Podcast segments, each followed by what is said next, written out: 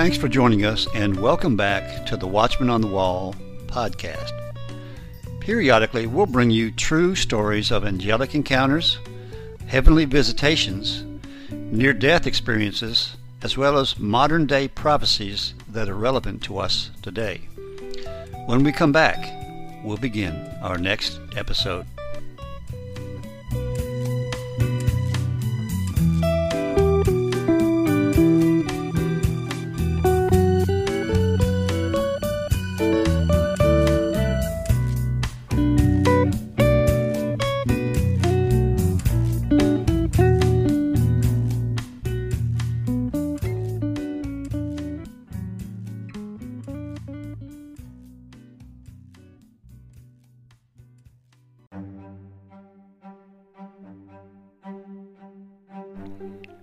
And welcome back. Today we have three stories of near death experiences that resulted in dying, going to heaven, and meeting Jesus. I think these experiences give us all hope in the afterlife. The three true stories today of heavenly visitations were originally done by CBN.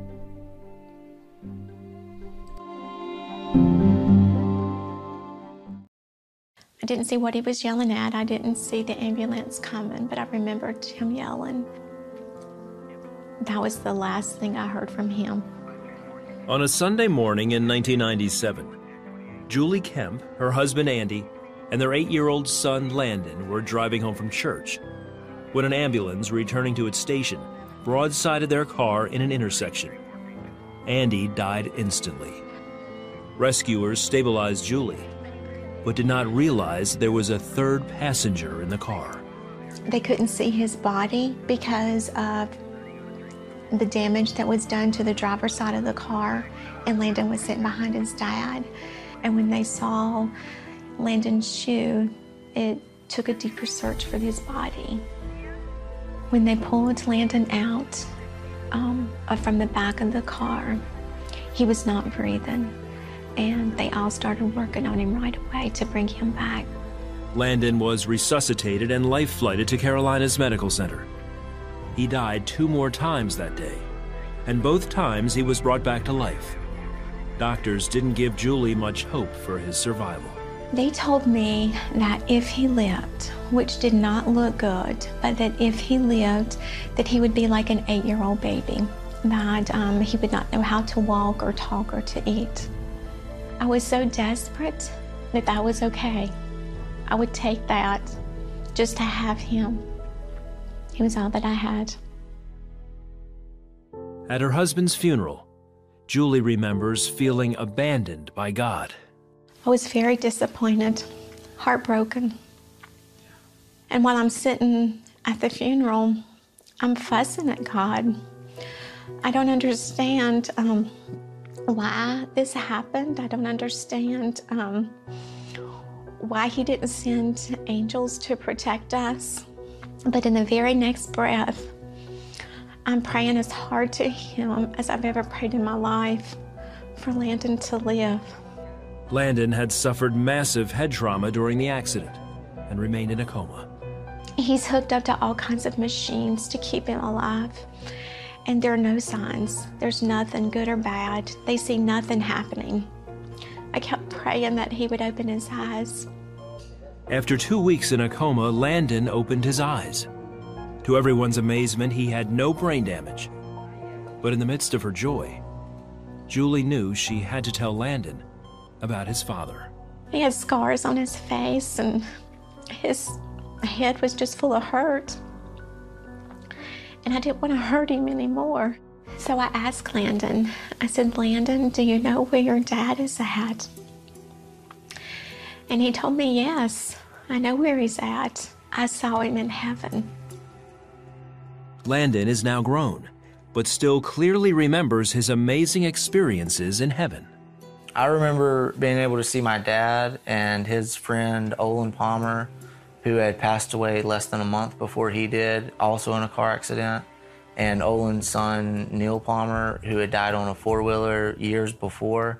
Never one of us said a word to each other, but we were just all standing there. he looked over to me and says, Oh, mom, by the way, I forgot to tell you, I saw your other two kids. And I just looked at him because um, I, wasn't sure what he was talking about. But um, I had two miscarriages before Landon was born. We had never shared that with Landon. He did not know that um, we had lost two children before him. I knew that they were my siblings, even though no one had ever told me about them. Just being in heaven, I guess you know you know your own or you know who everyone is. He says each time he died, he had a different experience in heaven. During the third time, he says he met Jesus and was given a mission. It was almost as if like um, a preview of a movie to where you only get to see certain bits and pieces of things. Jesus came to me and told me that I have to go back to earth and be a good Christian and tell others about him. Today, through Grief Share, Landon and Julie use their story to help others who are struggling with loss and in need of hope. I didn't understand in 1997, you know, why God didn't send an angel, but I know that there were angels there, and I know that um, we were protected and we are living out what His plan is for us. Instead of staying mad at Him, I was able to use the story to help others not to give up and to um, keep their faith on their grief journey. I just want people to realize that Jesus is real. There is a heaven, there are angels, and um, to follow His word in the Bible, and life does get better at the end. In her book, Faith Has Its Reasons, Julie says God has used their experience to bring others closer to Him and has brought new blessings to them. It is a huge blessing that I get to watch my child tell others about Jesus. He is always willing to let others know that there is a heaven because he's been there. I know I'm doing it for Jesus. I know that he's real. I know that angels are there. I know that there's a heaven. I'm not doing it for someone who I don't know or I've never seen. I've seen Jesus. I know he's there. He's asked me to doing this, and this is what I'm doing.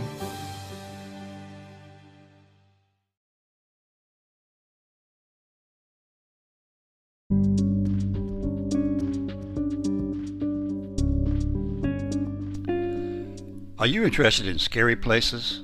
Well, I found a great podcast called Your Haunted Holiday. Each week, sisters Lisa and Lindsay will take you to some of the most haunted places in the world. Their incredible research into how these places became haunted is complemented by their insight into the ghostly activities that are present. They give you information on ghost tours, prices, and much more. That's Your Haunted Holiday. You can go to yourhauntedholiday.com or just listen to wherever great podcasts are found.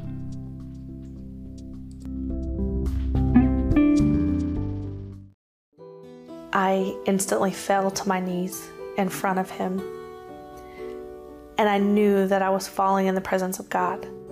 Crystal McVay wasn't having a dream. She had died and says she woke up in heaven.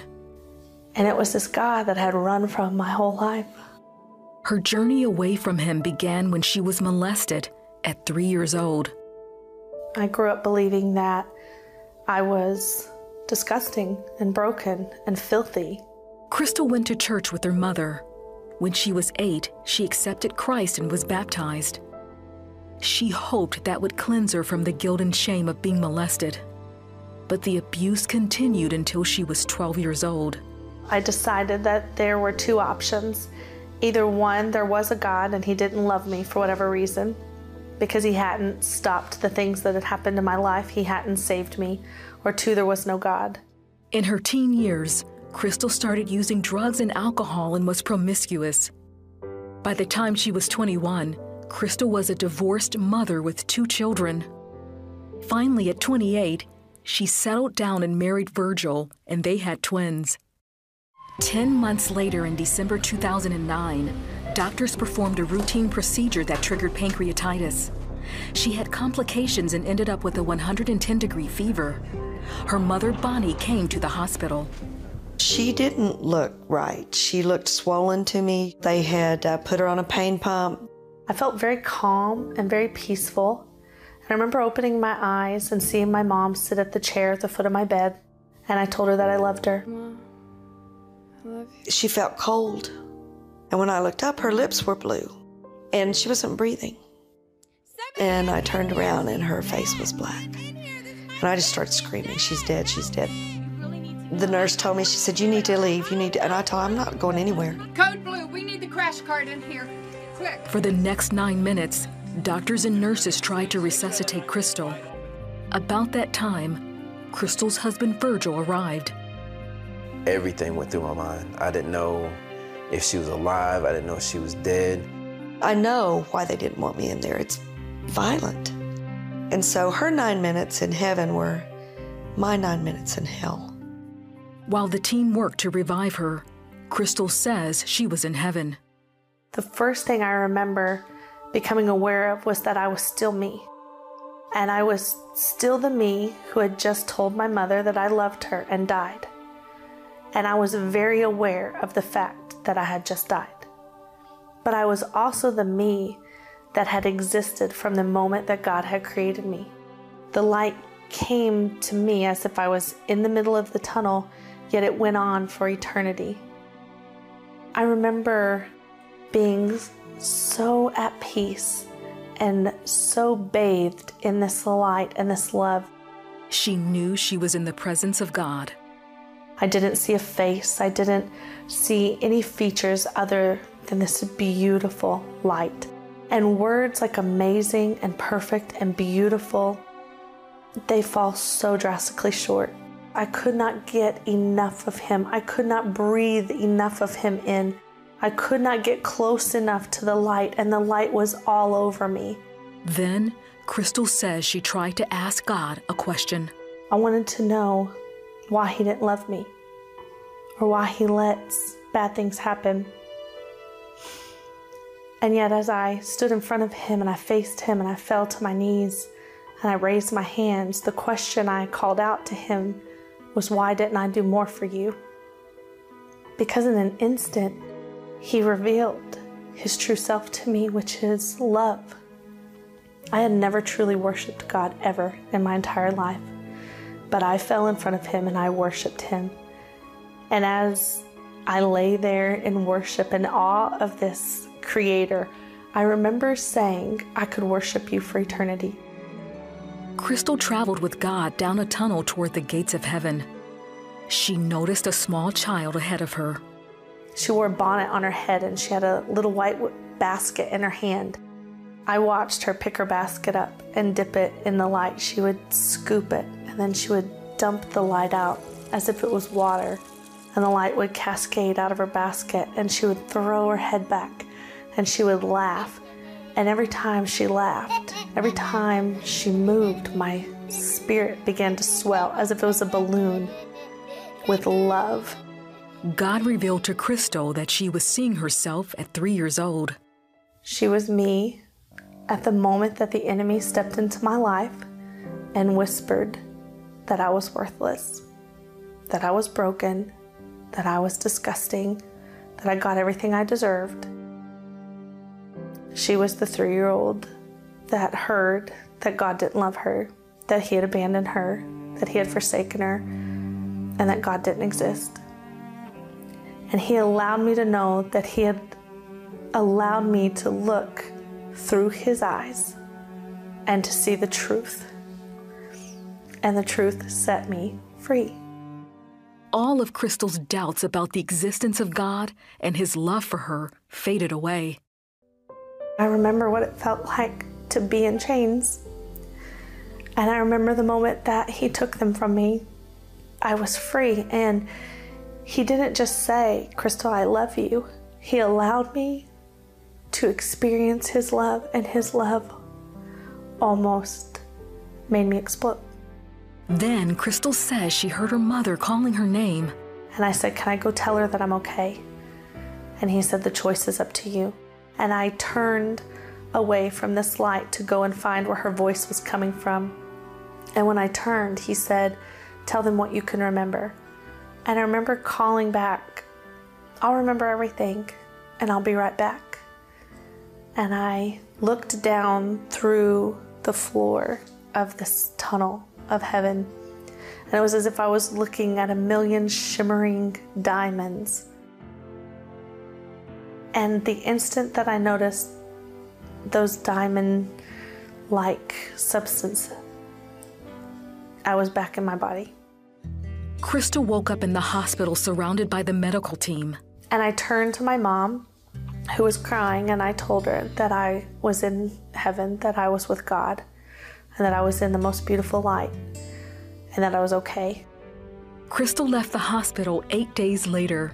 She'll tell you she left there a different person. My life has completely changed. Uh, the person that died in that hospital room was not the same person who came back in so many different ways. But the difference is, is that I know that there is a, a God who loves us. I know that there is a Father who really is listening to us, who really is holding us. Crystal has written about her journey in her New York Times best-selling book called Waking Up in Heaven. People often ask me, What is your message? What message did he send you back with? And it is so simple that it just doesn't matter who we are, where we've been, what's been done to us, what we've done, that his love is so vast and so great that it encompasses everything. And that we have that love not for anything that we've done to deserve it, but because he finds us worthy and because he gives us the choice to choose him.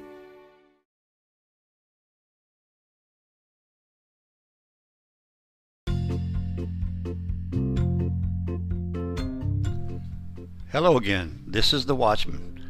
Please join us each week for an exciting and inspirational podcast dealing with angel encounters, heavenly visitations, near death experiences, as well as modern day prophecies that are relevant to us today. So tune in each week and share it with your friends. After all, they could use a little inspiration in their life, too. That's the Watchman on the Wall podcast, and now you can find us on YouTube.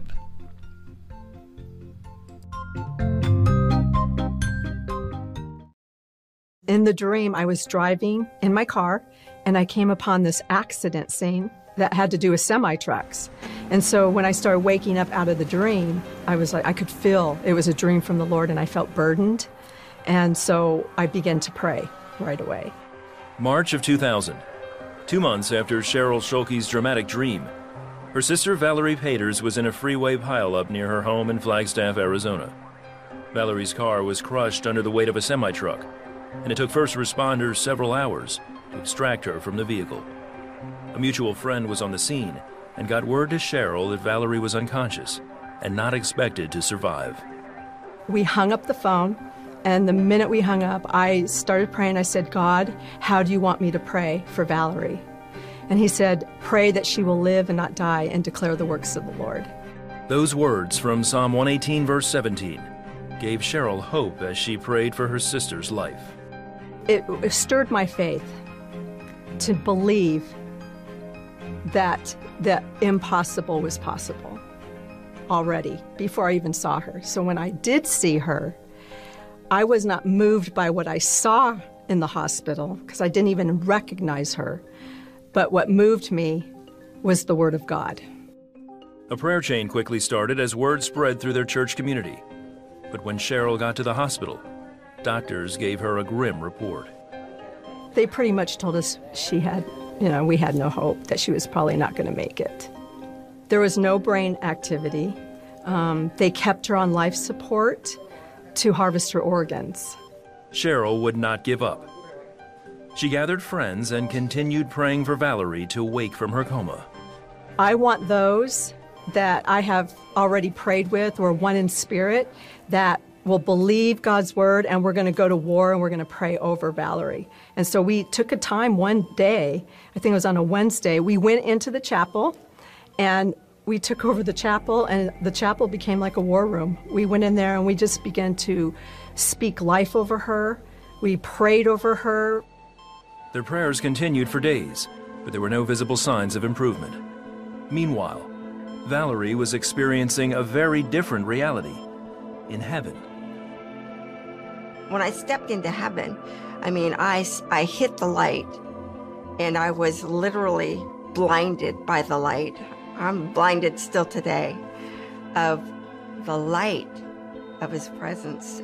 I stood up, I turned around, and there was Jesus. And I don't know if I, I ran to him or he came to me. I mean, all of a sudden we were there. He just smiled at me, and I felt all this emotion that he had for me. I finally felt like I, I was home. It was like I stepped into, finally, I belonged. This is where I belonged. This, I was home. Valerie had been a Christian for most of her life, but says she never believed that God really loved her. In my heart of hearts, I did not believe that I was worthy of His love. Because I always felt like I was never going to measure up to what I thought the Lord wanted from me. So when I felt his emotion, I felt how he felt about me, and the things that I, I thought about myself, like my flaws or my, my issues, he never even noticed. He just wants me.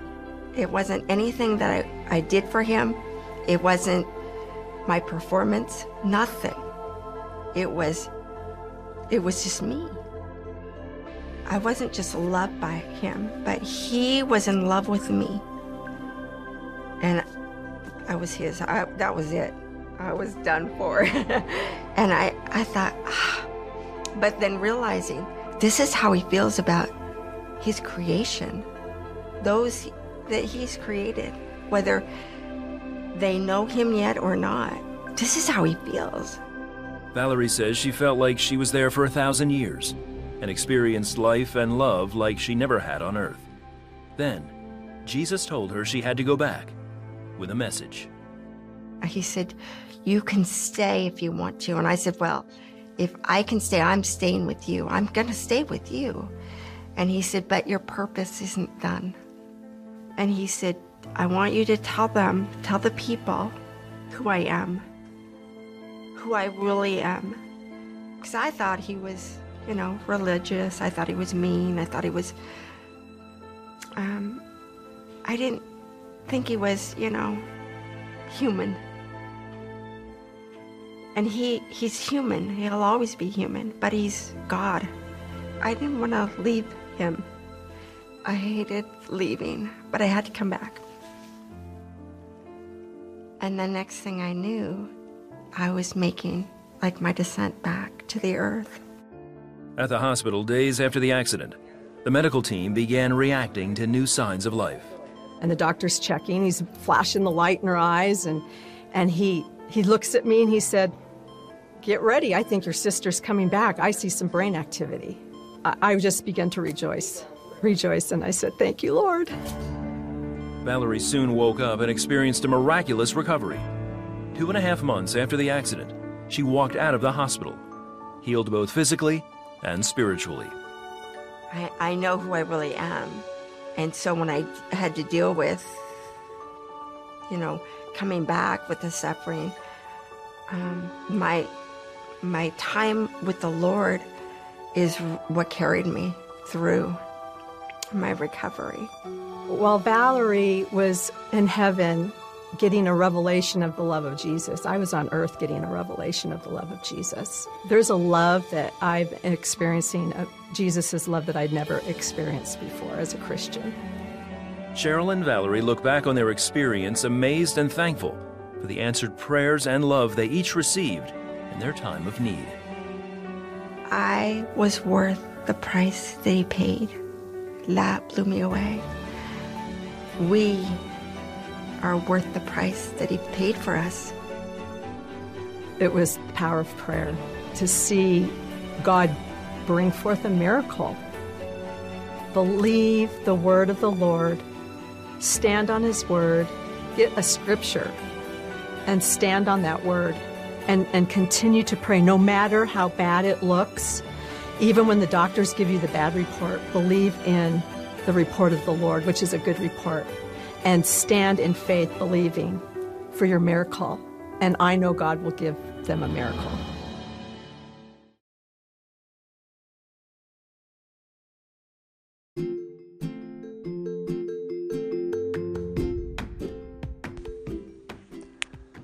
Are you looking for a good quality used car but don't want to pay an arm and a leg?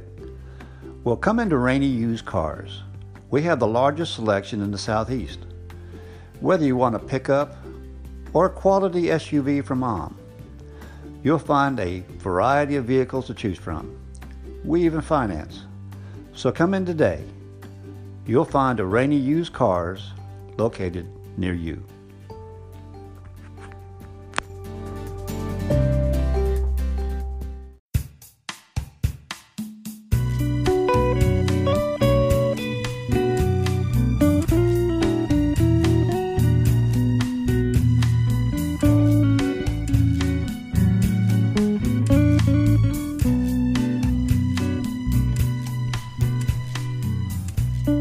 Thanks again for listening. And if you enjoyed this episode, please share it with your friends.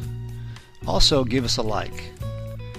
We welcome any comments or suggestions you might have.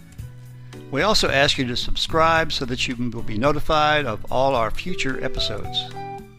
Thanks again, and we'll see you next time on the Watchman on the Wall podcast.